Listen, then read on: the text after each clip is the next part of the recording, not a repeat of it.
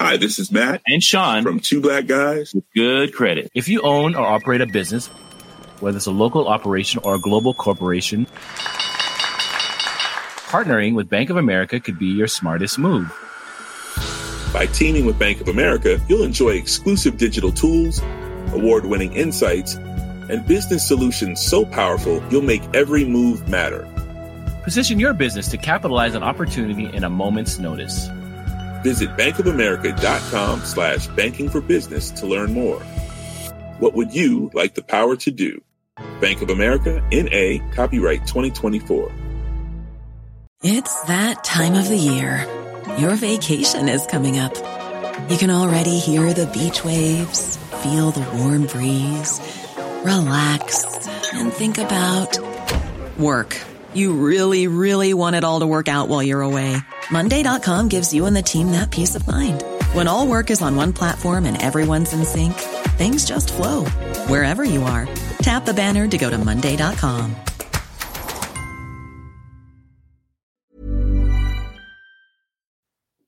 Thanks to everyone who supports the Daily Tech News Show directly. To find out more, head to dailytechnewsshow.com slash support.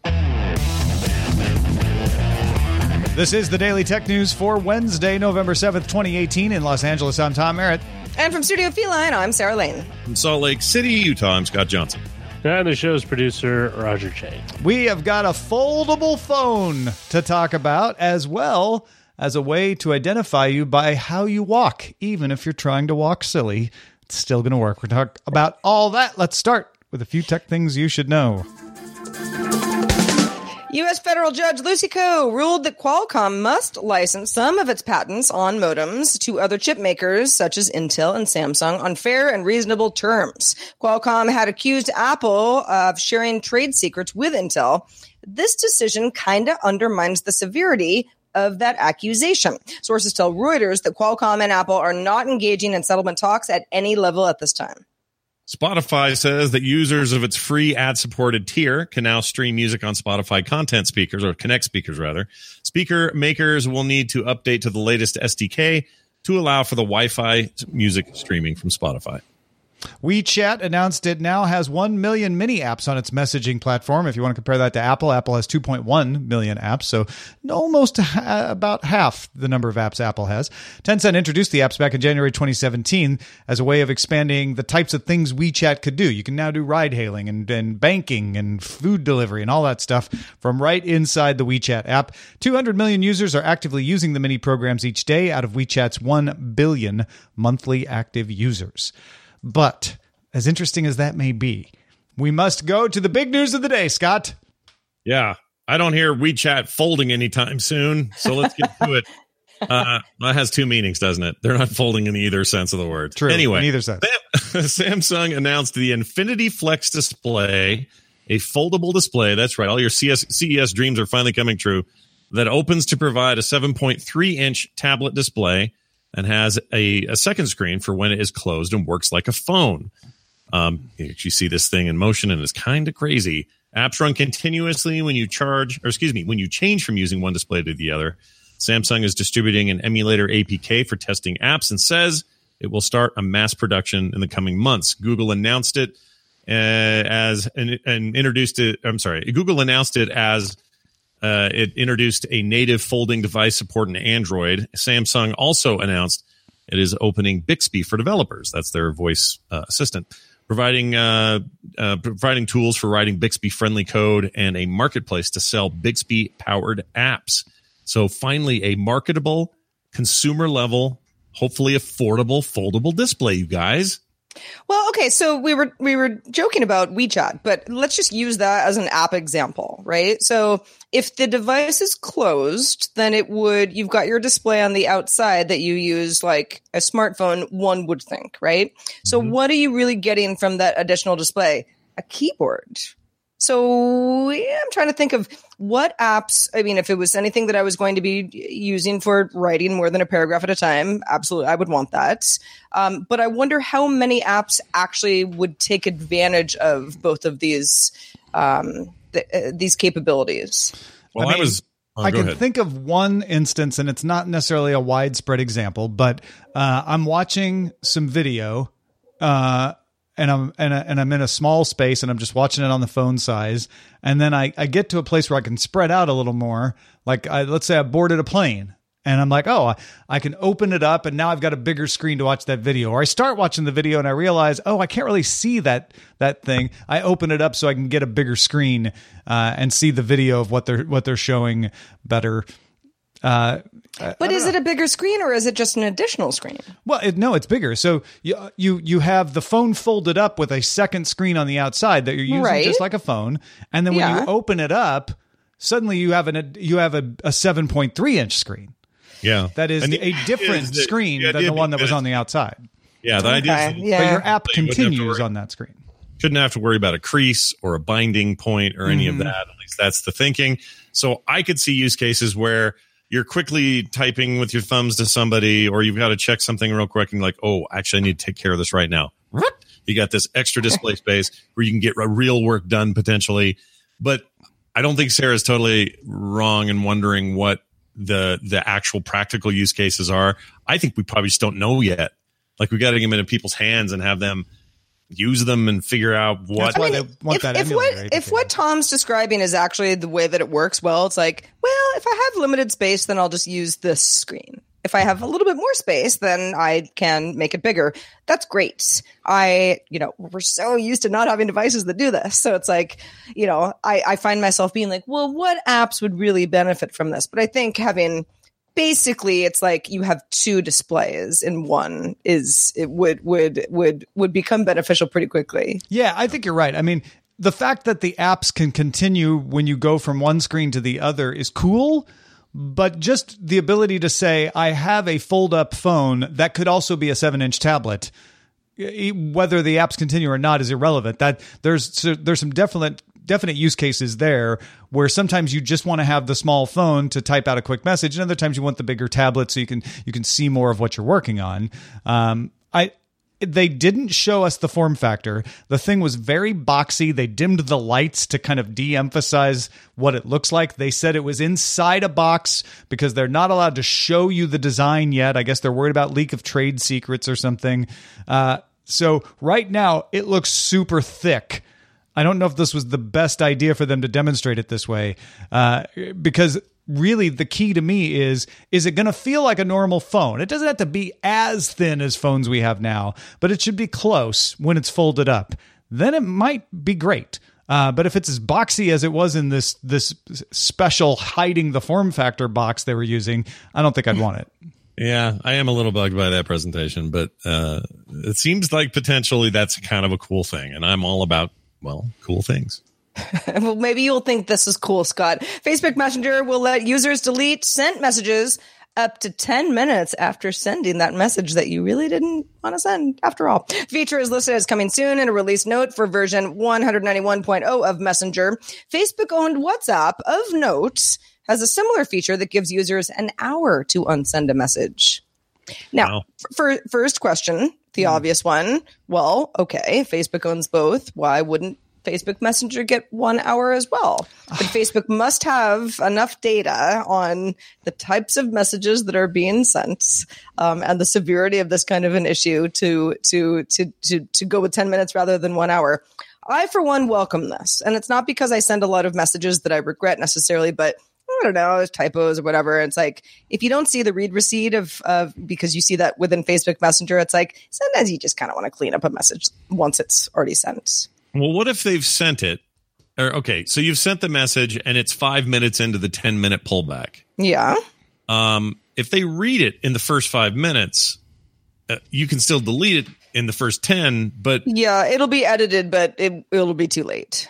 yeah, so I guess I don't understand why that would be a thing anyone would want. Like, I really appreciate Gmail's uh, functionality when you create an email and you send it, and you're like, oh shoot, I forgot to include so and so. Yep. and undo, finish the email or tweak it or edit it or do whatever you had to do, and then send it again. And you have this like I don't know how long it is. It's like ten seconds. or something. Yeah, it's it's pretty short. It's certainly not ten minutes. It actually holds off sending it, is what it does. Right. So so it because email isn't an instantaneous medium, nobody notices, but they basically just hold it and don't send it until it's past the window and then it then it sends it on its way. This is different. This is I sent a message and I either want to edit it or I want to take it back Yeah. or even if You're somebody saw it. I don't Yeah. want them to be able to show it to other people. I, I feel like the Facebook Messenger at 10 minutes is more about instant regret with a long window. So that it, so that instant regret, no matter when it hits, it's your instant regret is never going to be ten minutes later. Uh, whereas WhatsApp with the hour window is a wholly different use case. So you got two different teams here, and they're Yeah. saying, "Oh, okay, we've run into these other situations." Kind of like what Sarah said. They've got data on this. So I don't think Messenger. I think you can overthink the ten minutes. I don't think they're saying ten minutes is the optimal time. I think they probably think a minute is the optimal time, but they're saying let's make it ten, so no one ever complains that they were about to unsend and suddenly they couldn't. Yeah. And then just Twitter, another reminder you should make it so we can edit our tweets. That's all. and I yeah, exactly. Um, but it's also I, I wonder how much this messaging will. I don't know how how hard the company is going to work on this messaging. For example, currently in Facebook Messenger, and I've learned this the hard way. I can delete a message, and it seems like I'm deleting a message within a conversation. If I send something to Scott, and then I'm like, "Yeah, I don't even want," you know, I'll just delete that. It never happened.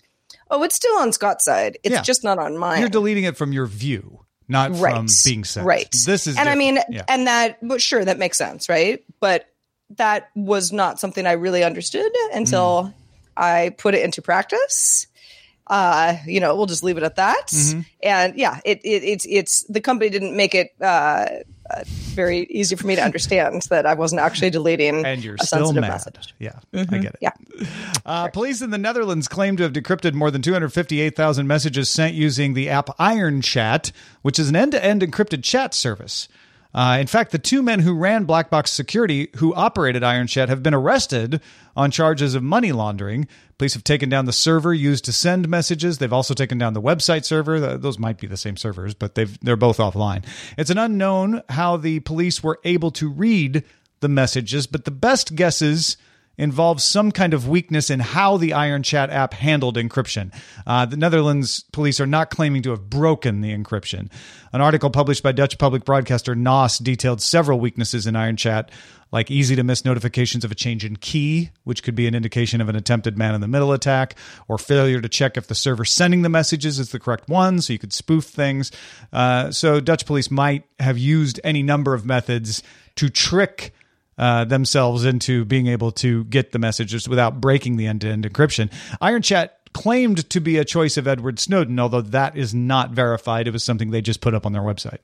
Yeah. Also, the name Iron Chat's a little unfortunate here, isn't it? Just given that right. not so strong Kind as- of iron. Yeah, it's not exactly iron after all, but They Um, paid the iron price. this Iron stuff Chat. always makes me a little bit nervous. There's so much talk and so much praise about you know services that do end to end encryption and and this is the future and this is how we'll be able to protect our our information and our data and everything. And then something named Iron Chat who claims the same ends up getting you know and they can read their stuff. And and while we don't know a whole lot of information about why they did or how they did it, I should say.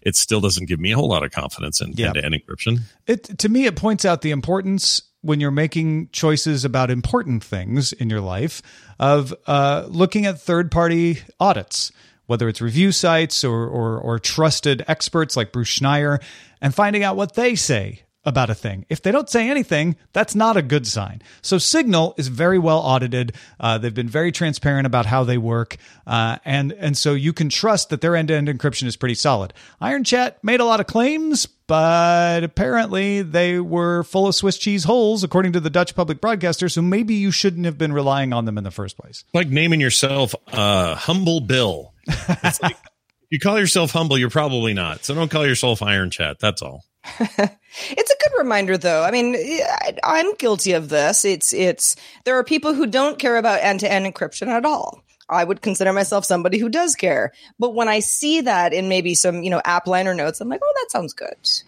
But exactly, exactly how is that being handled? Because something like Iron Chat, it sounds like probably was not uh, a, a chat uh, uh, app that any of us should be using if we Well, had looked at the find. but it was billed as, as like, hey, Snowden recommends it. It's the it's the safest way to chat. End to end encryption. Look, we have end to end encryption, and they had a lot of Right. documentation about how it worked, uh, and and it looked legitimate. Um, but it also the other you know the other point I want to sneak in here too is it's a, it's an it's an example of how going dark is not as big of a problem as some people think. Uh, here is an end to end encrypted chat app that you didn't need to have a backdoor in order to conduct a thorough investigation. Right. Good point.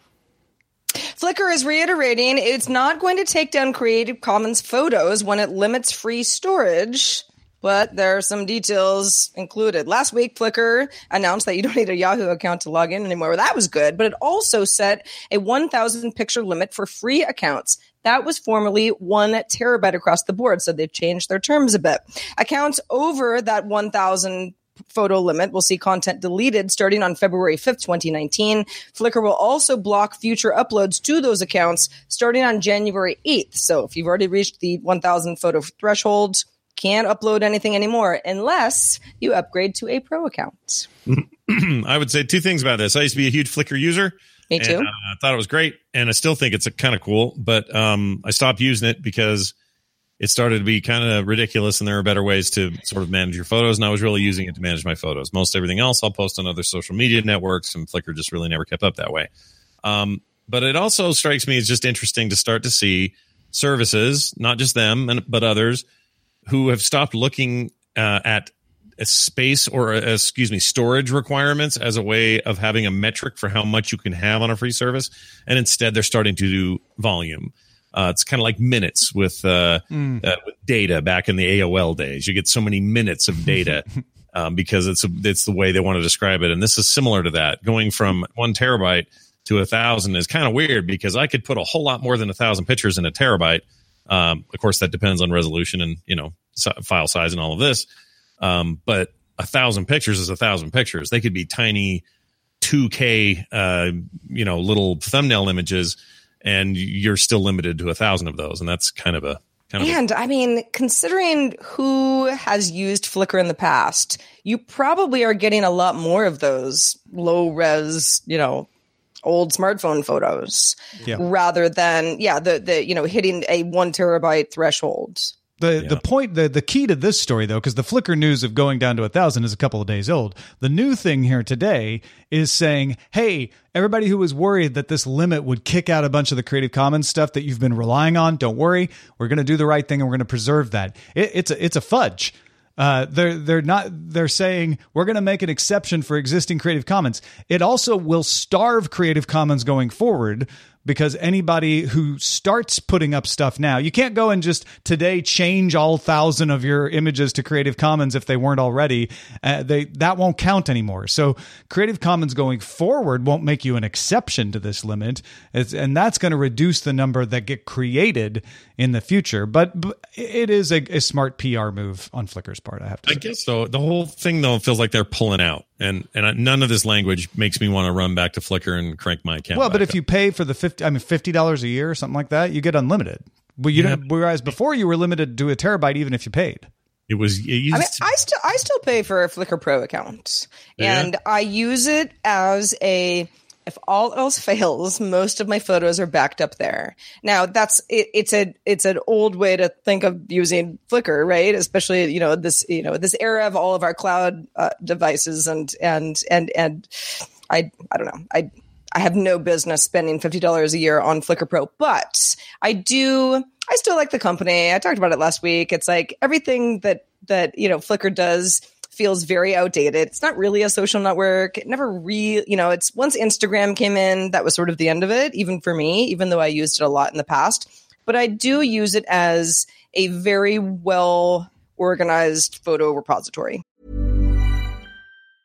Hey, I'm Ryan Reynolds. Recently, I asked Mint Mobile's legal team if big wireless companies are allowed to raise prices due to inflation. They said yes. And then when I asked if raising prices technically violates those onerous two year contracts, they said, What the f are you talking about, you insane Hollywood ass? F- So to recap, we're cutting the price of Mint Unlimited from $30 a month to just $15 a month. Give it a try at mintmobile.com slash switch. $45 upfront for three months plus taxes and fees. Promo rate for new customers for limited time. Unlimited more than 40 gigabytes per month. Slows. Full terms at mintmobile.com. When you're ready to pop the question, the last thing you want to do is second guess the ring. At Bluenile.com, you can design a one of a kind ring with the ease and convenience of shopping online. Choose your diamond and setting. When you find the one, you'll get it delivered right to your door. Go to Bluenile.com and use promo code LISTEN to get $50 off your purchase of $500 or more. That's code LISTEN at Bluenile.com for $50 off your purchase. Bluenile.com code LISTEN. Hiring for your small business? If you're not looking for professionals on LinkedIn, you're looking in the wrong place. That's like looking for your car keys in a fish tank. LinkedIn helps you hire professionals you can't find anywhere else, even those who aren't actively searching for a new job but might be open to the perfect role. In a given month, over 70% of LinkedIn users don't even visit other leading job sites. So start looking in the right place. With LinkedIn, you can hire professionals like a professional. Post your free job on linkedin.com slash spoken today. Folks, if you want to get all the tech headlines each day in about five minutes, be sure to subscribe to dailytechheadlines.com, another show in our universe available for you. Associated Press reports police in Beijing and Shanghai are using gait recognition, not G A T E, G A I T, to identify people based on their body shape and how they walk. The system is made by a company called Watrix, W A T R I X, which claims it can identify people from up to 50 meters away without needing to see a person's face. It's all about how their body moves. Changing your walk by limping or hunching or other ways supposedly will not affect the identification. They say there's a certain signature that our machine learning algorithms can identify about the way your body moves that whether you're hunching or limping or doing a Monty Python silly walk doesn't matter. You're you're you're still going to be identifiable. Uh, and China is is putting this into place in these two cities uh, as a way to bolster police efforts to capture criminals. Now, professors from Osaka University have been working with Japan's national police agency to use similar gait recognition software on a pilot basis since 2013. There's also efforts underway in the United Kingdom and in the U.S. Uh, to to do similar things. So this isn't new in China, but it is interesting, especially this part about using some machine learning to make it work really well. Hmm. It sounds like they. It's like a fingerprint. Am, am I wrong to classify it that way? Like, do we all have such a unique gait? Yeah. Well, apparent, apparently so. Yeah, it's sort of like retina scan or fingerprint or something where it's like very unique to you. I I I'm surprised that that trying to game the system would be ineffective. Well, because it probably is based on your bone structure. And it's Yeah. not it's not the motions themselves, it's the way and again, I'm just making this stuff up. In fact, if there's somebody out there who works on gait Yeah, like your femur is a certain Yeah. length. Like we know it's you. if, if somebody works on gait identification, please email us feedback at dailytechnewsshow.com. But but you know the way your joint works is pretty much going to work the same way whether you're whether you're trying to hold it over your head or swing it out to the side or do something cool or silly with it. You can't change the structure of the joint itself, and that's probably what the machine learning algorithm starts to identify. Yeah, it is fun though. My brain has gone crazy today since we first talked about this a little bit on TMS this morning about ways you could gain it. And one of the ways I was thinking of is you put a sock over your face and you ride in on one of those hoverboards, uh, going Yeah, sideways, yeah, well, right? Okay, sure. Yes, if you're not walking, Yeah. identifying you by walking won't work. Right. Exactly. So- That's how you get them. I mean, Right. Yeah. So in this new age of privacy, we we're all beyond rollerblades. Again. also you don't need to put a sock over your face because it's not facial recognition. well, right. But the idea is that now they don't have the secondary one. All they've got is a weirdo on a hoverboard. And But you know what? I bet you're real identifiable as that weirdo on the hoverboard when no one else is using them. yeah. a good point. I mean, I'm I'm I think this kind of technology is really cool. I feel like we've seen it in movies a bunch of times. In fact, we talked about some of those this morning where they kind of uh, have you know fudged that a little bit for uh, for fiction, but now it's sort of coming to reality. I I'm I'm weirdly not freaked out about it. Like the idea that they would know how I'd walk is not a that doesn't feel like a thing that could be super abused as a as a part of privacy. I mean, I just I walk how I walk, and if it's Well, unique, well, I, what am I going to do? it is a, a, a tracking method that you can't change, right? Right. If you're going to walk, your only way to change is not walk, right? So if you're if you're going to walk, or if you are someone who can walk, then then they're going to be able to track you with this. And there there are concerns about that, about how it should be used and for what purposes. Uh, there's also, I think, some real positives here, which is, man, what if my ring doorbell could use this to just unlock when it saw me walking up because they're like, oh, that's Tom. You know, the only people that walk like that are him. But but I mean, okay, and I know that this is it, if the technology works, it works. But what if somebody can spoof your walk? Well, okay, see, but isn't that funny how we go from like, the, oh, so they're going to be able to track us. We need to fool it by not walking. And but as soon as we're using it for a positive use, for a secure use, you're like, but what if it doesn't work? yeah, what know? if Scott figures out how to walk like Tom and could just walk right into his so house? which is it? locks? Does it not work, and then we're not worried about the surveillance aspects of it, or does it work? I know, right? Are you exactly? like, okay? If you're gonna, let's say you want to hijack a plane and you're just dead set on doing it. It's just absolutely the thing you're gonna do. Could I go as that hijacker? Could I go and get hip replacement surgery that would tweak the way my my actual, like you said, No. tendons and sockets? Oh, so yeah, so you won't be seen in any database as somebody who might be problematic. right, I right. wonder about that. That that is a great question. And if there again, if there is anybody working on this kind of technology, let us know. Is arthritis uh, or or hip replacement surgery enough to change this, or are there enough other data points where it can say, well, that hip's moving a little different, but everything else looks like Scott, so we're going to stop him. Yeah, because it's not just your your gait involves a lot of other balance and other Yeah, issues. yeah. All your bones, at your rib cage and your certain angle and the way your arms move to, to create balance. Like I bet there's way more data points, but it would be fascinating to see if like hip replacement or you got in a car accident and so you're walking a little bit different than you used to, whatever it may be, or like you said, age. Like, will these things be factors? Uh, that's just fascinating to me. Because just Like, changing I- your walk isn't going to do it. Your your body moves the way it moves, but if you change the joint, right? then I don't know. Maybe maybe that could be enough, or maybe there's still enough of a recognizable aspect and combined with the other data points. You're not changing all the joints in your body, right? Right. So What if you got it down and crawled hand over fist like in the army? Like you I were think your, your Yeah, joints still you move get the hip way they replacement move. surgery. You always wear sunglasses, and you take you know the the skin off of all of your fingerprints. Yeah. Now what are they going to do? I Yeah. can't help They're gonna you're gonna be able to identify you as the only person who does all those things. it. Right. No, you're If right. If you have nothing to hide, why would you do these things? It's kind of fun though to think try to think of them, and I I came up with a, some really dumb ones that I will not share here. But I think there are a lot of ways that people are going to try to because it, it, it inspires this sort of thing, right? You hear a new technology is supposed to be you know super accurate, and then the world goes, "Oh, really? Super accurate?" Say, and then they do things to try to foil it, and I I kind of look forward to that too a little bit just to see, but hopefully no one gets hurt. Yeah, and and and, and if it's as good as Watrix promises, which maybe it's not, I know.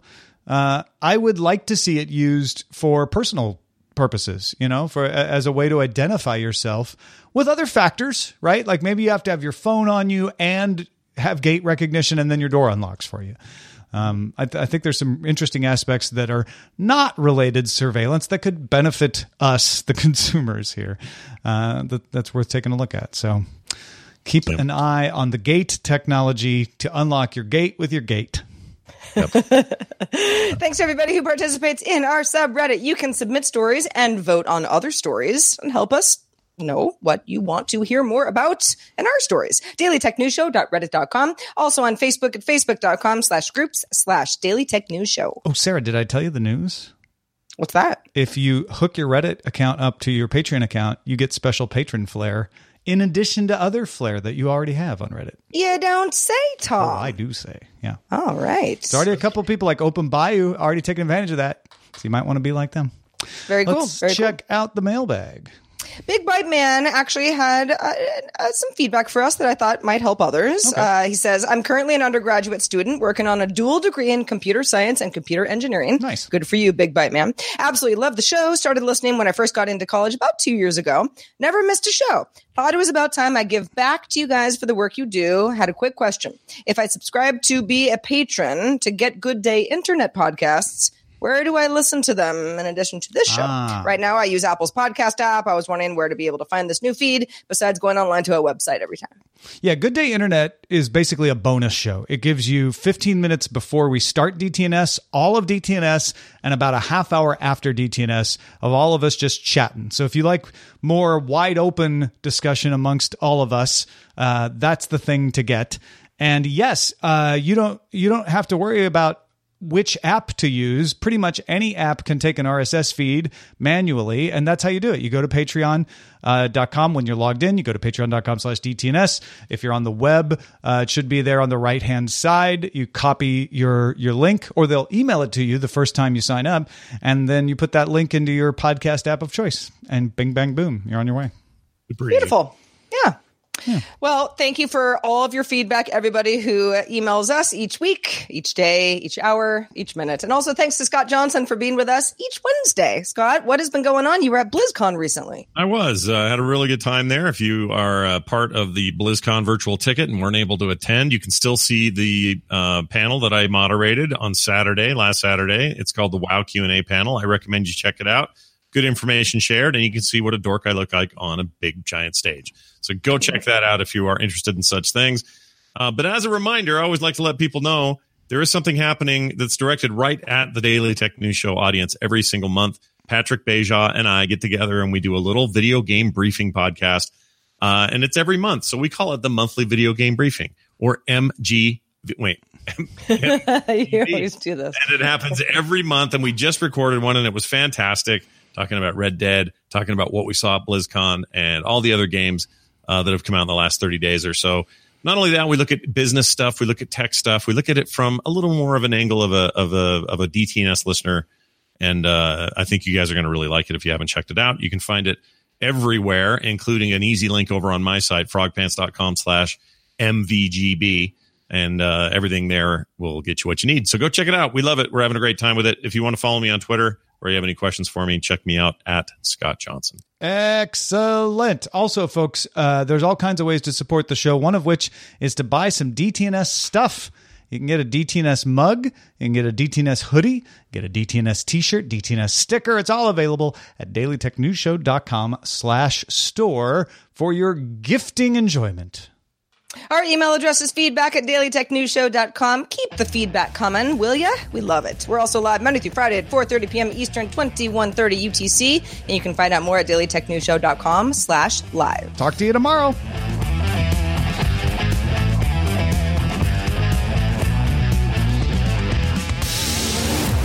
This show is part of the Frog Pants Network. Get more at frogpants.com. Diamond Club hopes you have enjoyed this program. Hi, this is Matt and Sean from Two Black Guys with Good Credit. If you own or operate a business, whether it's a local operation or a global corporation, partnering with Bank of America could be your smartest move. By teaming with Bank of America, you'll enjoy exclusive digital tools, award winning insights, and business solutions so powerful you'll make every move matter. Position your business to capitalize on opportunity in a moment's notice. Visit bankofamerica.com slash banking for business to learn more. What would you like the power to do? Bank of America, NA, copyright 2024. What does it take to move the needle on the world's toughest problems? On Better Heroes, we've sourced the globe for passionate individuals and visionary companies who are all on a mission to solve humanity's most urgent challenges. Like, can AI make the world a better place? How can we change our consumption habits to better serve the environment? And what can we do to make our financial systems work for all? This series will convince you that humanity can save itself and our planet. Better Heroes is by EY and produced by Human Group Media. Listen now wherever you get your podcasts.